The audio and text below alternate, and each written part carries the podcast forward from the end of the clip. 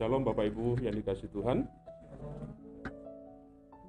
Walaupun suasananya yang seperti ini, saya berharap kita boleh dengan senang bersama-sama kita beribadah. Mari kita akan membuka firman Tuhan dalam kitab Yosua pasal yang keenam.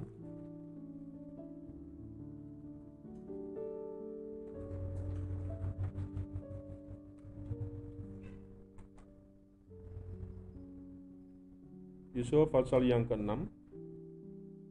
Mari kita akan membaca ayat yang pertama sampai dengan ayat yang kedua puluh. Yosua pasal yang keenam, ayat yang pertama sampai dengan ayat yang kedua puluh. Mari kita baca secara bersaut-sautan. Demikian bunyi firman Tuhan. Jatuhnya Yeriko.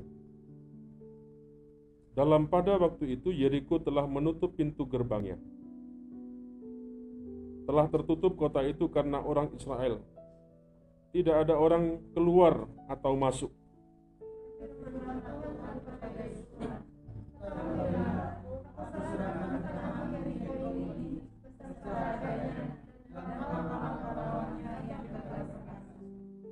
Haruslah kamu mengelilingi kota itu, yakni semua prajurit harus mengendari kota itu sekali saja.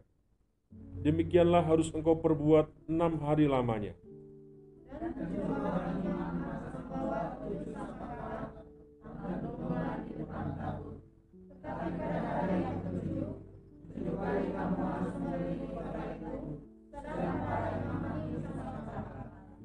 Apabila sangkakala tanduk domba itu panjang bunyinya, dan kamu mendengar bunyi sangkakala itu, maka haruslah seluruh bangsa bersorak dengan sorak yang nyaring. Maka tembok kota itu akan runtuh. Lalu bangsa itu harus memanjatnya masing-masing langsung ke depan.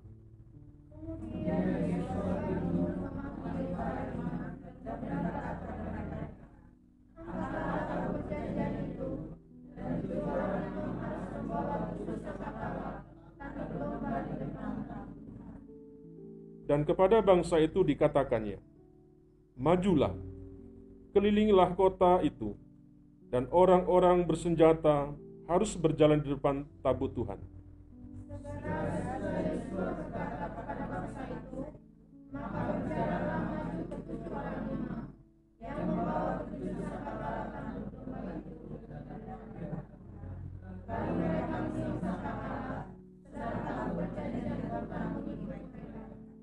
Dan orang-orang bersenjata berjalan di depan para imam yang meniup sangkakala, dan barisan penutup mengikut tabut itu, sedang sangkakala terus-menerus ditiup.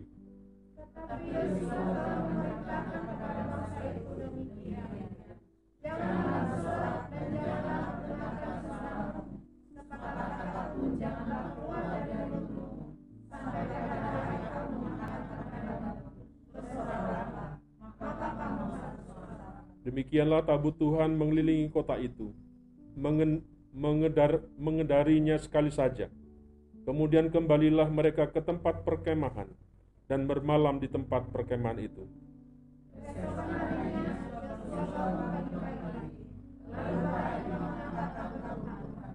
Maka berjalanlah juga ketujuh orang imam, yang membawa tujuh sangkakala tanduk domba itu di depan tabut Tuhan, sambil berjalan meniup sangkakala. Sedang orang-orang bersenjata berjalan di depan mereka, dan barisan menutup mengikut tabut Tuhan, sementara sangkakala terus-menerus ditiup.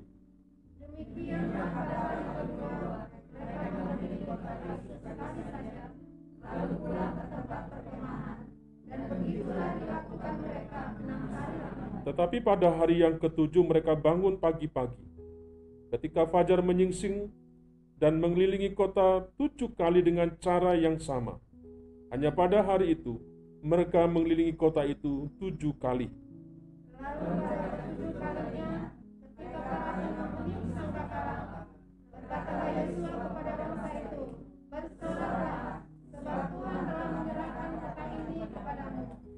Dan kota itu dengan segala isinya akan dikhususkan bagi Tuhan untuk dimusnahkan.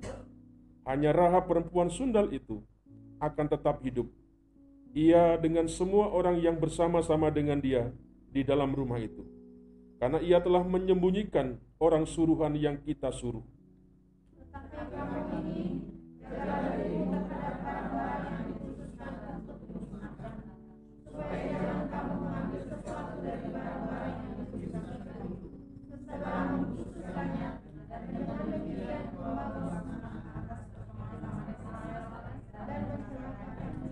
Segala emas dan perak serta barang-barang tembaga dan besi adalah kudus bagi Tuhan. Semuanya itu akan dimasukkan ke dalam perbendaharaan Tuhan. Lalu bersorak masa itu, sedang salah kalian biru, sedang sudah masa itu berkembang di masyarakat, bersoraklah mereka di sesampai yang lain. Maka rumah tembok itu, lalu mereka mengajar masuk ke dalam kota, masing-masing masuk ke depan dan merebut kota itu. Lalu bersoraklah bangsa itu, sedang sangkakala ditiup. Segera sesudah bangsa itu mendengar bunyi sangkakala, bersoraklah mereka dengan sorak yang nyaring. Maka runtuhlah tembok itu, lalu mereka memanjat masuk ke dalam kota, masing-masing langsung ke depan dan merebut kota itu. Bapak Ibu Saudara dikasih Tuhan,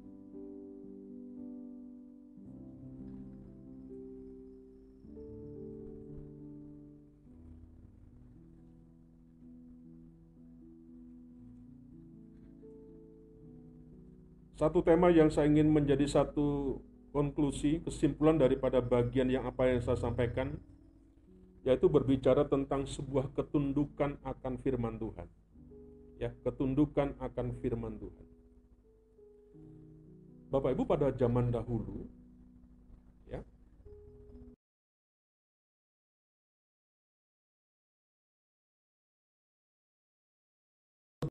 itu sangat tergantung dari kekuatan tembok yang menahannya terhadap musuh, serangan daripada musuh.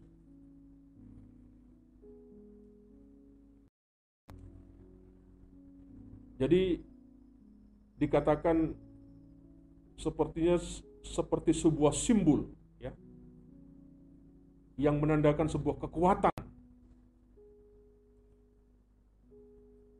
Itu fungsi utama daripada tembok pada waktu itu.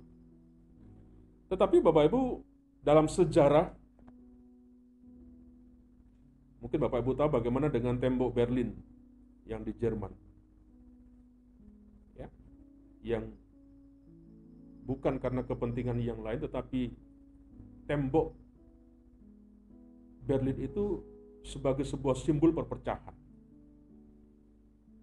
Tapi pada akhirnya dalam sejarah tembok itu di, diruntuhkan, dihancurkan oleh kedua bangsa yang sama sebenarnya seperti itu. Bapak Ibu, ketika kita membaca bagian firman Tuhan ini, saya pikir Bapak Ibu apa namanya punya sebuah gambaran tentang tembok daripada Yeriko ini.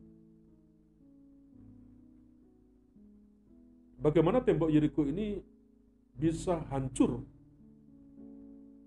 karena sebuah sorak-sorai,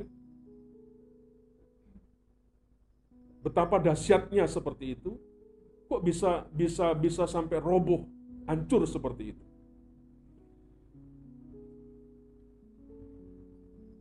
Walaupun pendapat ini ada berbagai apa ya, ada berba, ada beberapa pendapat, ya, tetapi paling tidak Bapak Ibu memberikan sebuah sebuah gambaran kepada kita tentang tembok ini, ya. Saya mencatat bahwa dikatakan benteng Yeriko ini terla, ter, terdapat dua lapis, ya, dua lapis. Nah, lapis yang pertama Bapak Ibu, itu tembok itu luarnya itu tebalnya sekitar satu koma delapan meter. Bapak Ibu bisa bayangkan, ya, satu koma delapan hampir dua meter. Itu tebalnya tembok yang di luar. Kemudian Bapak Ibu, setelah tembok yang di luar itu ada jarak ya, dengan tembok yang ketiga itu sekitar tiga sampai empat meter ya, tiga sampai enam meter seperti itu. tiga, apa eh, dikatakan di sini jaraknya itu sekitar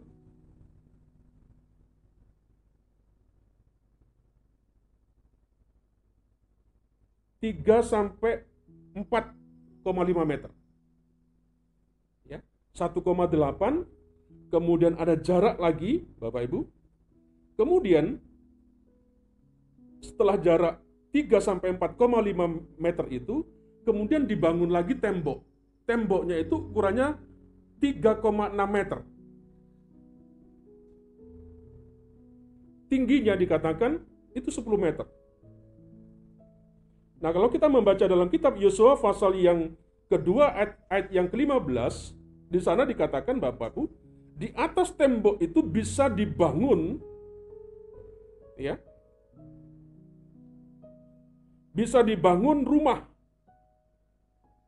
Bahkan dikatakan di atas tembok Yeriko itu bisa berjajar delapan kereta kuda yang berdampingan.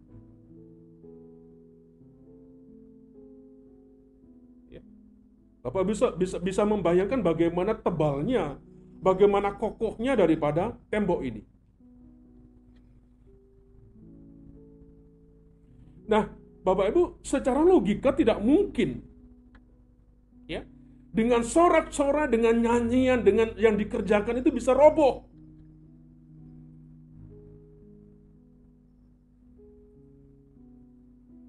Sulit untuk bisa menghancurkan benteng Yeriko.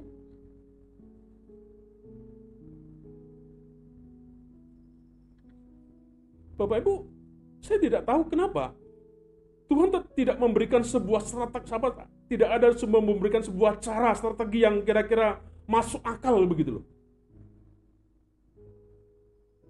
Bagaimana yang yang setebal itu hanya Tuhan perintahkan kepada orang-orang Israel untuk berjalan keliling.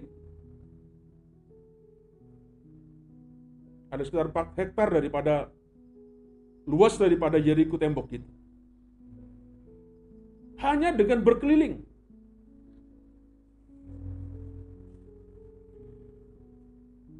Bapak Ibu, sepertinya tidak masuk akal. Sebenarnya kalau kita membaca di sini Bapak Ibu eh, apa namanya? Bete begitu ya. Kalau kita mendengar apa yang di, dikatakan Tuhan, bete. Bosan. Apa yang diperintahkan Tuhan kepada kepada Yosua, kepada orang-orang Israel. Coba Bapak Ibu perhatikan ayat yang kedua puluh tujuh. Ayat yang kedua, di sana dikatakan ayat yang kedua, berfirmanlah Tuhan kepada Yosua, ya, ketahuilah aku serahkan ke tanganmu Yeriko ini beserta rajanya dan pahlawan-pahlawannya yang gagah perkasa.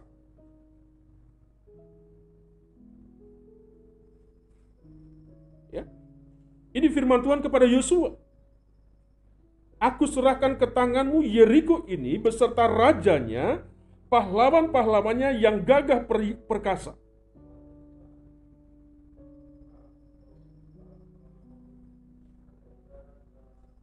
Ketika Tuhan memberikan sebuah janji kemenangan kepada kepada Yosua, Bapak Ibu, apakah kemudian selesai?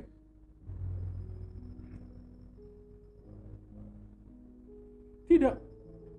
Nanti itu akan menjadi sebuah janji saja.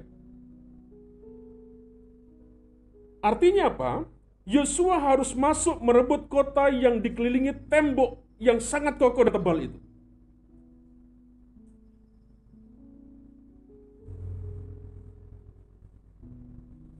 Kita tahu bagaimana tentaranya yang sangat militan, bagaimana senjatanya yang saya pikir sangat-sangat luar biasa seperti itu. Tetapi Bapak Ibu, apa yang dikatakan Tuhan di sini? Justru Tuhan memerintahkan kepada mereka, Tuhan tidak memakai sebuah strategi daripada manusia, tetapi menyuruh mereka untuk merebut dengan jalan yang sangat aneh. Ya.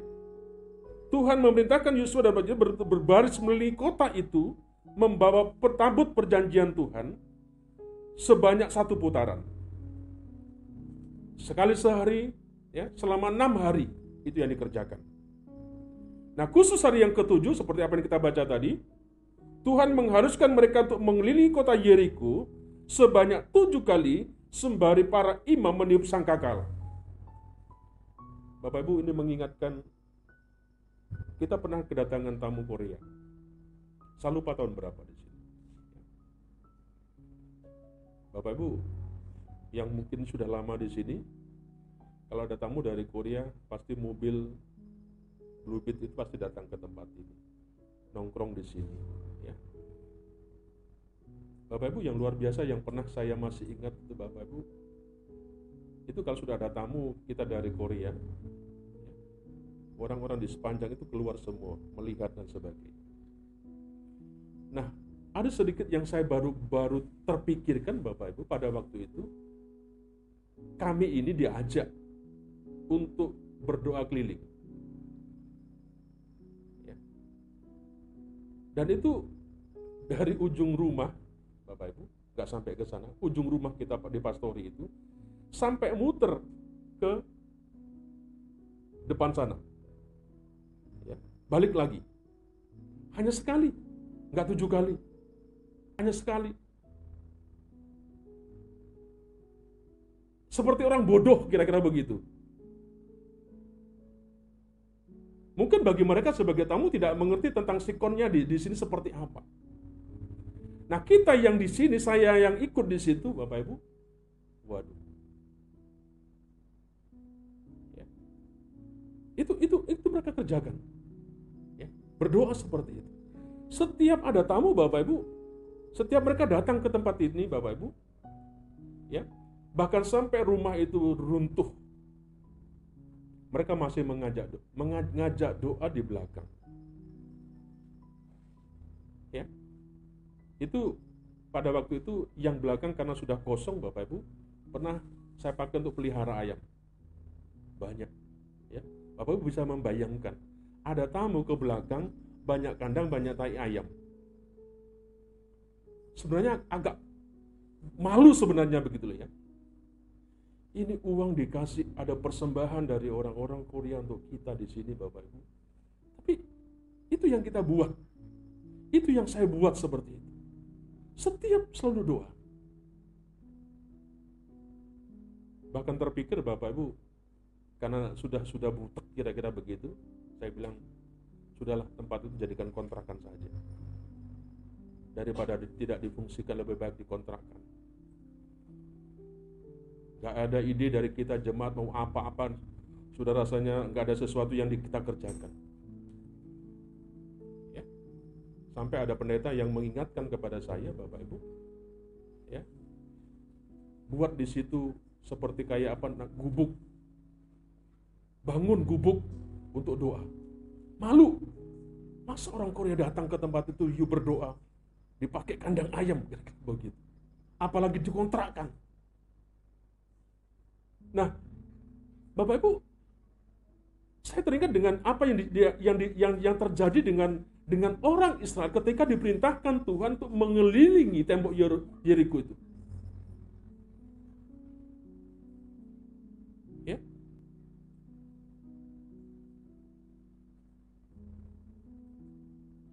Sederhana. Sepertinya gampang untuk dilakukan. Bagaimana tembok yang saya gambarkan tadi yang yang begitu kuat. Tuhan hanya menyuruh kepada orang-orang Israel, kepada Yosua untuk keliling. Dan tadi dikatakan Bapak Ibu, tidak ada, tidak boleh. Ketika keliling, itu yang ngomel, yang yang rumpi. Saya sudah bilang kepada pelayan saya, kalau sudah datang di sini, di depan sini, jangan ngobrol duduk diam, berdoa.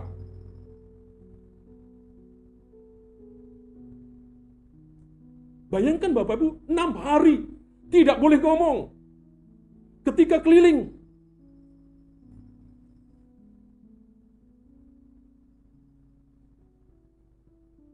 Bagaimana? Gak masuk akal.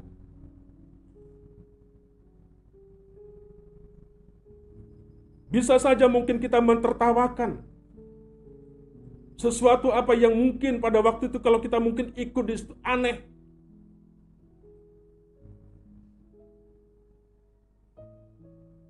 Bapak Ibu, saya yakin ini bukan sesuatu yang mudah.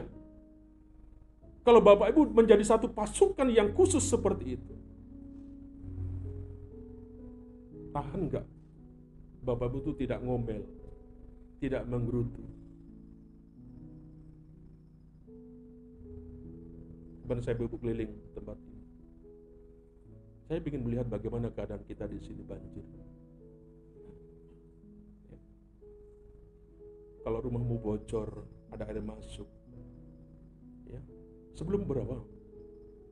Ingat Pak Dominggus masih leher. Ya. Masih ada banyak orang yang susah. Kita bocor sedikit, hujan sedikit, macam-macam begitu.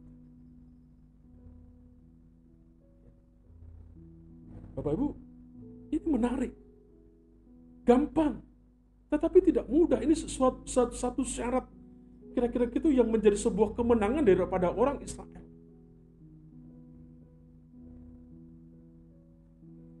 Pada hari yang ketujuh dikatakan di sana. Mereka bangun pagi-pagi benar saat fajar menyingsing dan melakukan tepat seperti yang diperintahkan Tuhan. Bangun pagi. Dia harus keliling.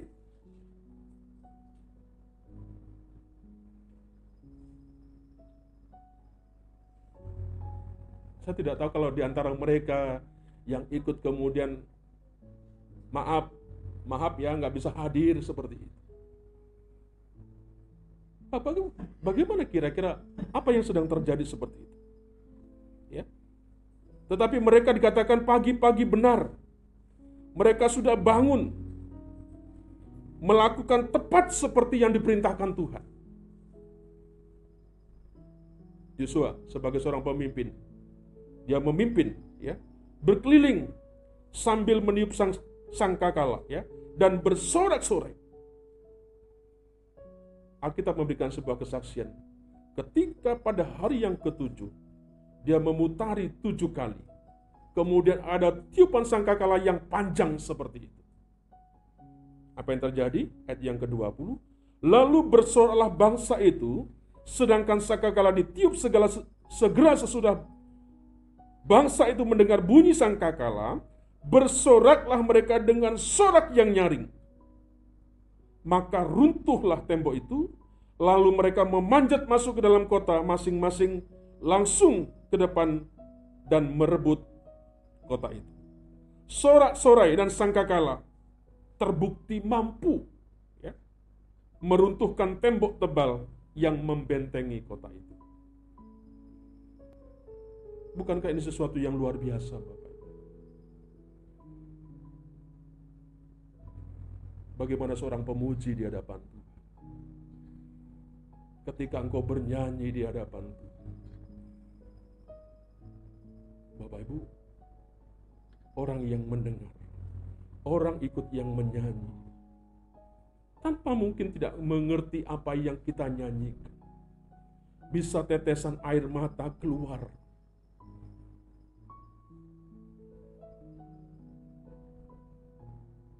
Sebab itu Bapak selalu mengingatkan,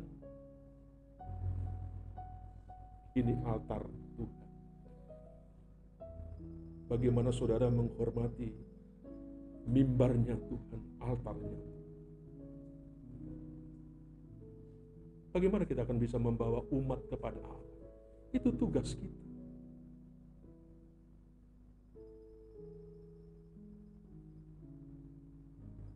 Hari Rabu diingatkan sama Bapak. Pak Sinwon, kita tidak bisa memaksa. Allah saja tidak memaksa, apalagi pendeta.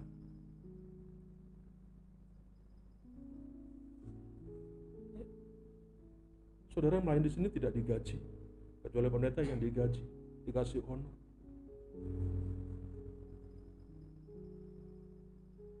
Tapi Bapak, ini sesuatu yang yang luar biasa.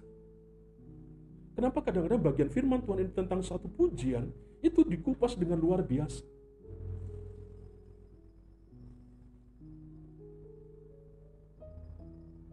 Ternyata dengan pujian, dengan sorak-sorai seperti itu Bapak Ibu, tembok-tembok yang tebalnya luar biasa itu bisa runtuh, bisa hancur.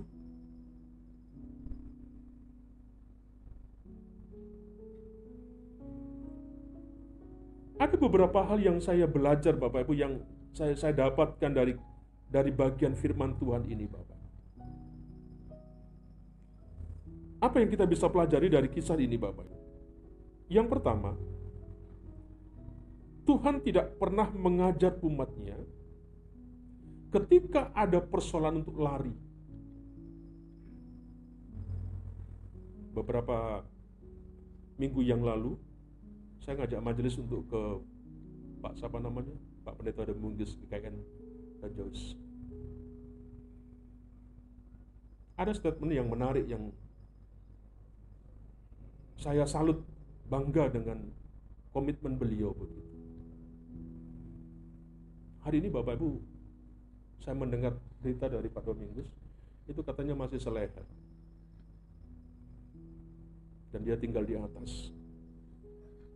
Banyak yang minta suruh dia meninggalkan tempat itu, pergi. Puji Tuhan lah di tempat itu, walaupun walaupun ada ada ada satu loteng yang sedang dibangun belum selesai Bapak Bu, tapi bisa untuk menduh kira-kira untuk tinggal di situ, satu loteng di atas, dia tinggal di situ. Ya. Bapak Bu, dia berkata ketika dia disuruh pergi dia kendak, saya nggak mau pergi. Saya adalah penjaga, gitu ya.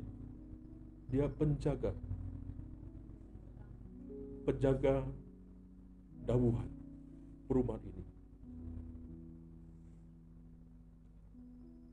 Bapak Ibu, itu sesuatu yang saya katakan menarik begitu kan. Tuhan tidak pernah mengajarkan kita, kepada umatnya untuk lari dari persoalan yang ada di hadapannya. Jangan jangan pernah menjadi pencundang, pengecut seperti itu ya. Tuhan juga tidak mengambil alih sebuah peperangan. Ketika engkau punya masalah, ketika engkau punya, Tuhan tidak mengambil alih masalahmu, tidak. Ya. Yang benar adalah Tuhan mengajari kita untuk berperang. Ya. Dengan suatu kepastian bahwa kemenangan pasti menjadi milik kita.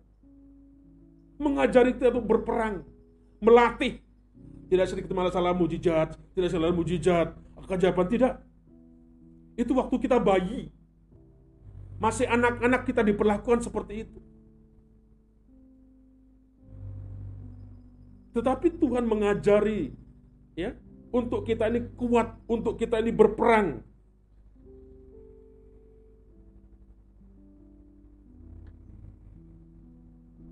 Ingat Bapak Ibu, ketika kita menghadapi segala persoalan yang terjadi, kita tidak pernah sendiri. Ya? Tidak pernah sendiri. Apapun yang mungkin hari ini Bapak Ibu sedang gumuli dalam peperangan kehidupan kita,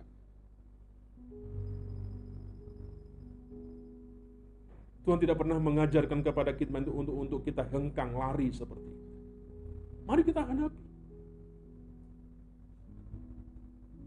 Saya sudah berkata jangan punya mental bertahan, tetapi punya mentalitas yang menikmati apapun sikonnya. Kenapa? Tidak ideal dalam kehidupan kita. Rumah kita ya R S begini, ya bocor-bocor begini. Mau dikeramik gak bisa ngeramik, mau ditinggikan gak bisa ninggikan.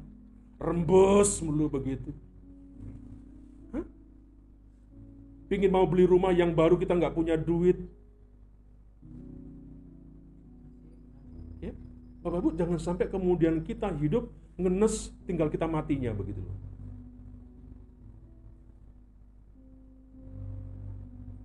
Tuhan mengajarkan kita. Dia ingin, dia dia selalu terlibat, ya. Tuhan bekerja ada dalam kehidupan setiap kita.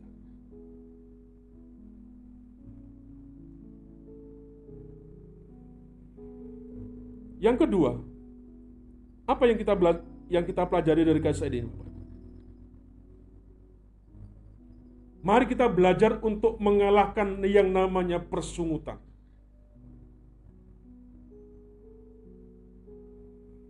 Terlalu mudah bagi Tuhan sebenarnya untuk langsung memberikan Yeriko apa kepada Israel. Terlalu mudah, ya.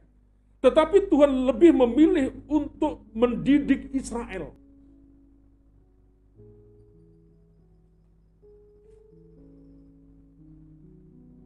Hampir dua puluh tahun saya melayani di sini, Bapak Ibu.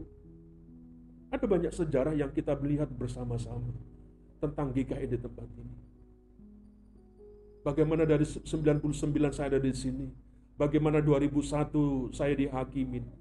Kita kemudian kebaktian berputar, putar, putar, putar, putar, ya. Sampai akhirnya balik, sampai akhirnya di tempat ini, ya. Bagaimana kompaknya dulu pada waktu-waktu terjadi kita dianiaya seperti itu. Orang yang tidak ke gereja di sini diperkatakan ikut kebaktian di sini, ikut ke de- ke desa, ikut ke, ke apa ke kecamatan, ikut ke apa Sinwon. Pada waktu itu, Bapak Ibu, itu sejarah yang tidak bisa dihilangkan di tengah-tengah perjalanan G K N di tempat ini, Bapak.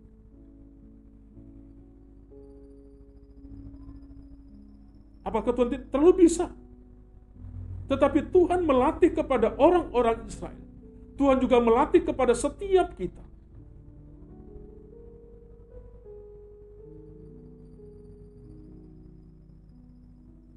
Mereka harus tertib. Tidak berbicara satu pun selama mengelilingi kota Yeriko, ya. Mungkin ada banyak orang yang mencemooh, mengolok-olok dan sebagainya. Tetapi satu hal yang dipegang oleh Yosua, oleh orang Israel, apa itu? Perintah itu. Dia menjaga sikapnya. Dia menjaga mulutnya. Ya.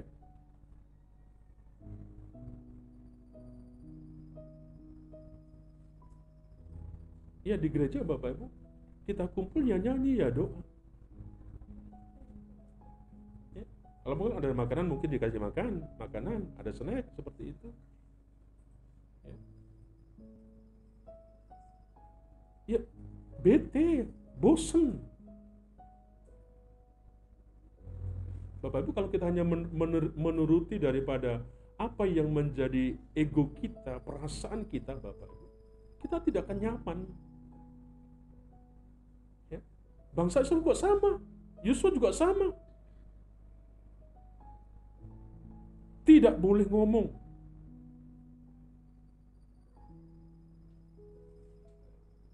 Bahkan di hari yang ketujuh tadi yang katakan, dia harus berkeliling, ya, selama selama tujuh kali.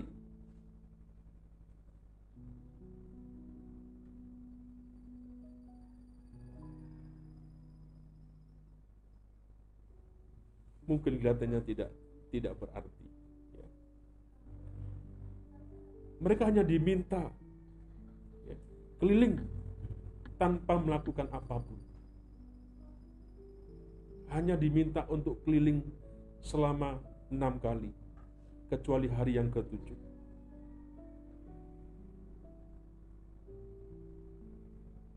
Apa yang yang diminta di situ, Bapak? Yang harus diruntuhkan. Apa yang namanya sebuah persungutan? Sungut-sungut itu Tuhan paling gak suka, benci. Ya. Apalagi manja. Kita ingat pada waktu orang Israel di padang gurun bagaimana sebuah persungutan yang banyak terjadi di sana.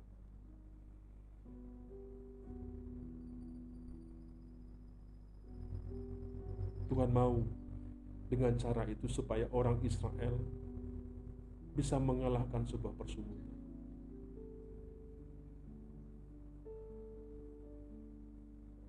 Mari saya ingin mengajak pada setiap kita, apapun sikon kita, apapun keadaan kita, Bapak, kita mengalami hal yang sama. Kalau bicara banjir, banyak saudara-saudara kita yang mengalami hal yang sama, yang mungkin jauh lebih parah daripada kita.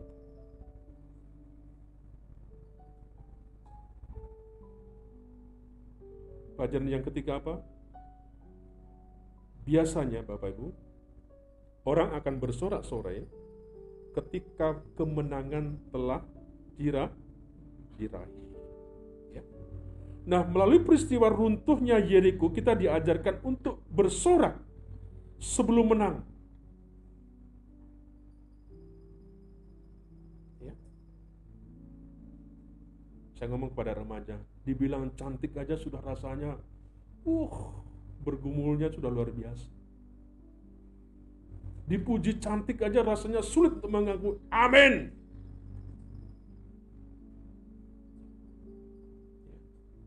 Bapak Ibu, saya tidak tahu kalau saya, saya ngajak ngomong Bapak Ibu, kalau kemudian ada, kemudian saya mengatakan sesuatu, Bapak Ibu diam saja. Harusnya ada respon kan? Benar nggak? Kadang-kadang kita bingung nih, ini ini bisu atau apa, apalagi lagi ada masalah begitu.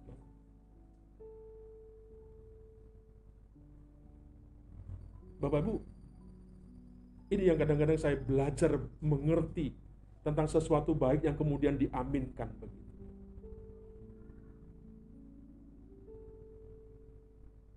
Mari Tuhan ajar, Tuhan mengajarkan sebelum sesuatu yang diraih. Biasa kita bersorak, kita bisa bersyukur. Biasa. Tetapi sebelum mendapatkan sesuatu, sudah diajak untuk bersorak.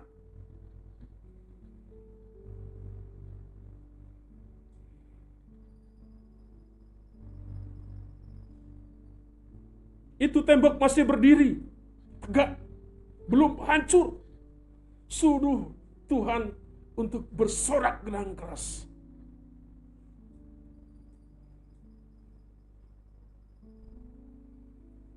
Tuhan mengajarkan kepada kita untuk mengucap syukur terlebih dahulu kepada Allah sekalipun persoalan yang sedang kita hadapi belum terselesaikan.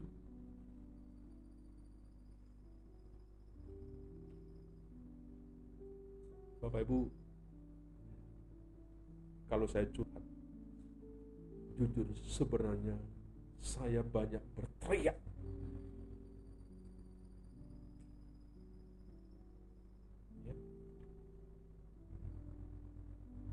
Kenapa? Ada banyak dalam kehidupan saya yang saya sebenarnya banyak hal yang saya bergumul.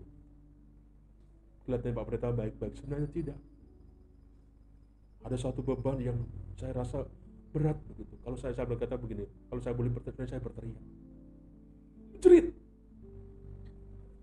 nangis. Inilah yang diajarkan kepada kepada kepada kita, Bapak Ibu. Inilah prinsip yang harus ada dalam kehidupan orang Kristen. Jika kita baru dapat bersyukur setelah memperoleh sebuah kemenangan, Bapak Ibu, apa bedanya dengan orang-orang yang tidak mengenal Tuhan?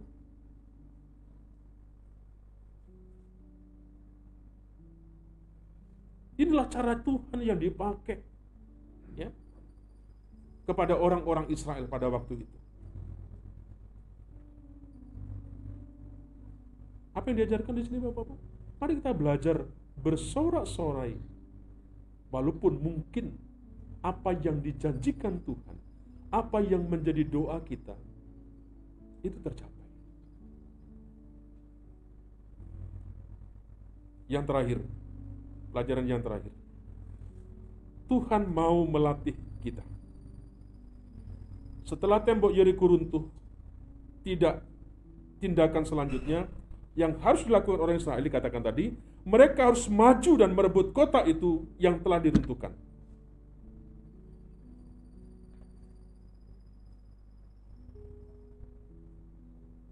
Ada sebuah target-target yang saya bagi kepada kita para pelayan. Itu yang harus menjadi doa kita bersama-sama di hadapan. Kita harus mengerti seperti apa, kemana gereja kita sedang bawa. Ada target-target yang ingin kita capai, satu pertumbuhan-pertumbuhan yang kita ingin capai, ya, dalam sebuah keadaan sikon yang seperti ini.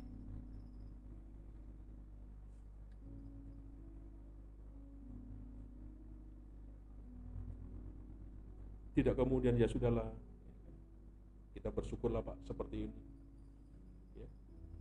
Yang penting berjalan baik-baik saja. Pak Jack, almarhum Pak Jack, kalau ngomong katanya begini, kalau Pak Pendeta lagi melayang-layang di udara, jemaat jangan diturunkan, pegangi jangan sampai.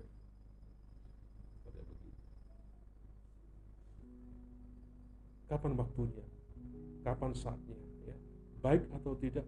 Mari kita belajar bersama-sama. Jangan sampai kemudian kita dikatakan oleh Pak Surat hari Rabu, jangan sampai kemudian Tuhan menangis karena kebebalan kita. Kita menjadi Kristen memang dari lahir sampai sekarang, tapi tentang Tuhan kita tidak kenal, tidak ngerti.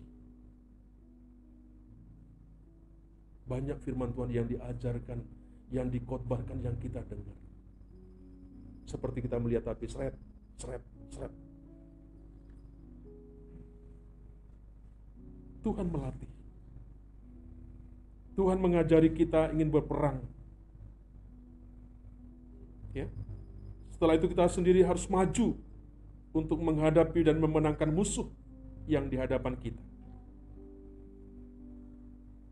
Inilah satu metode Tuhan. Artinya apa? Tuhan minta supaya kita kerja keras, ya, yang diposisikan di depan. Mari kita belajar apa yang dikatakan Tuhan, apa yang dikatakan firman Tuhan, belajar, ya, untuk kita mau tunduk, mengerjakan, melakukan.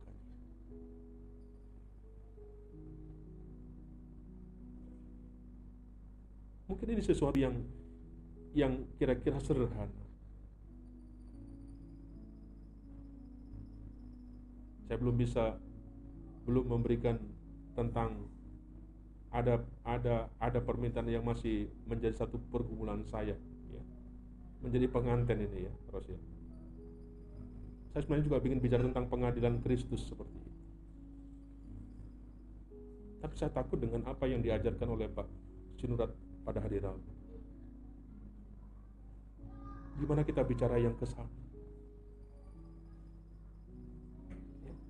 Mari Bapak Ibu, saya, saya mengajarkan seperti ini, memberikan sebuah apa ya, memacu kepada setiap kita, supaya kita tidak menjadi lemah, supaya kita tidak menjadi statis, supaya kita tidak selalu kalah menyerah dengan sebuah sikon yang ada seperti.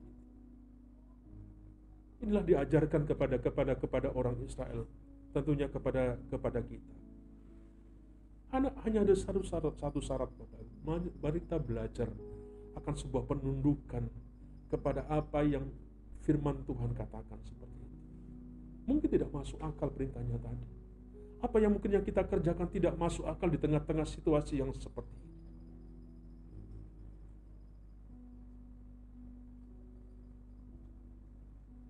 Itu mungkin sesuatu yang sederhana, yang mari kita belajar. Kalau kau belum pernah, belum pernah belajar,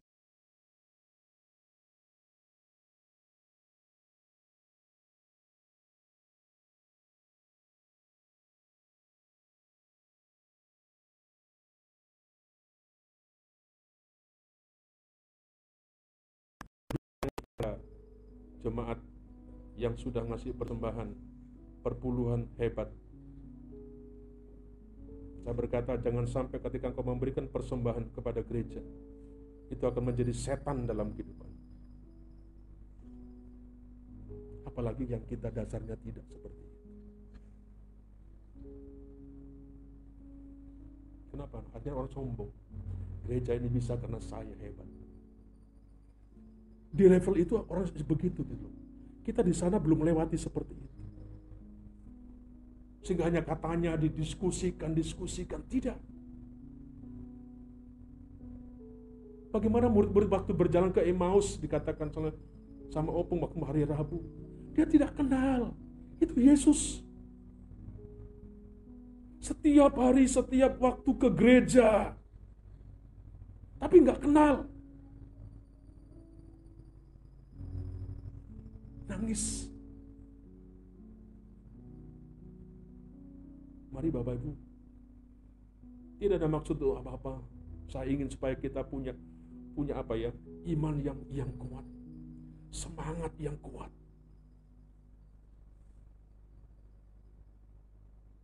Tidak tahu kapan pandemi akan selesai.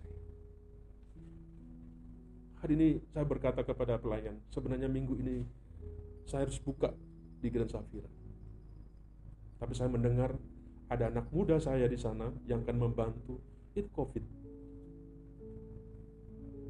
Bapak Ibu, gak jadi lagi. Ya. Kita tidak tahu kapan sampai ini berakhir. Saya berharap Bapak Ibu, apapun situasinya, apapun keadaannya, COVID atau tidak COVID, kita menjadi orang-orang orang-orang percaya yang yang militan. Mari kita bersama-sama belajar, menguatkan, menghibur satu dengan lain. Inilah tanggung jawab pemerintah, supaya kelak di sananya nanti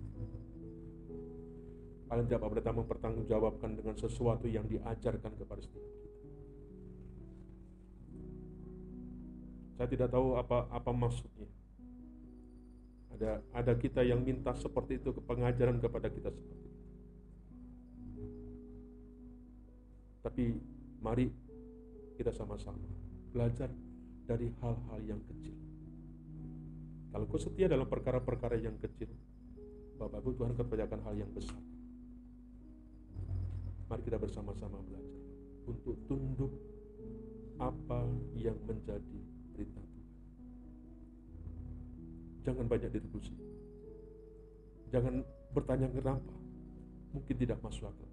Kerjakan saja. Lakukan saja dengan setia.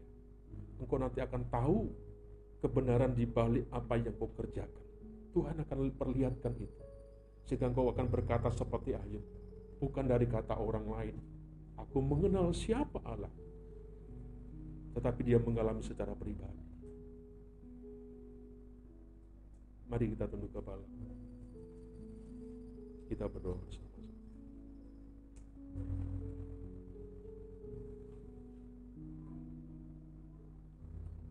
Mari sebagai ungkapan doa kita di hadapan. Kita bawa pujian kita di hadapan.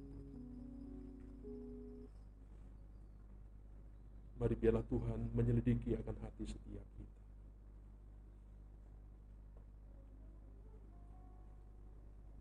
Hanya Tuhan yang tahu seperti apa kita hidup di hadapannya. Pengiringan kita kepada Tuhan. Ketundukan kita kepada Tuhan.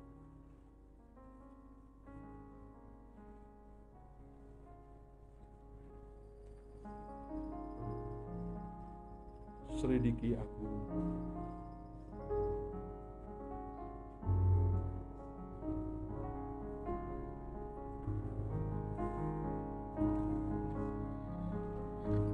Selidiki aku, lihat hatiku, apakah ku sungguh mengasihi Yesus, Kau yang maha tahu dan menilai hidupku, tak ada yang tersembunyi. Selidiki aku, lihat hatiku, apakah ku sungguh mengasihi Yesus, Kau yang maha tahu dan melihat hidupku, tak ada yang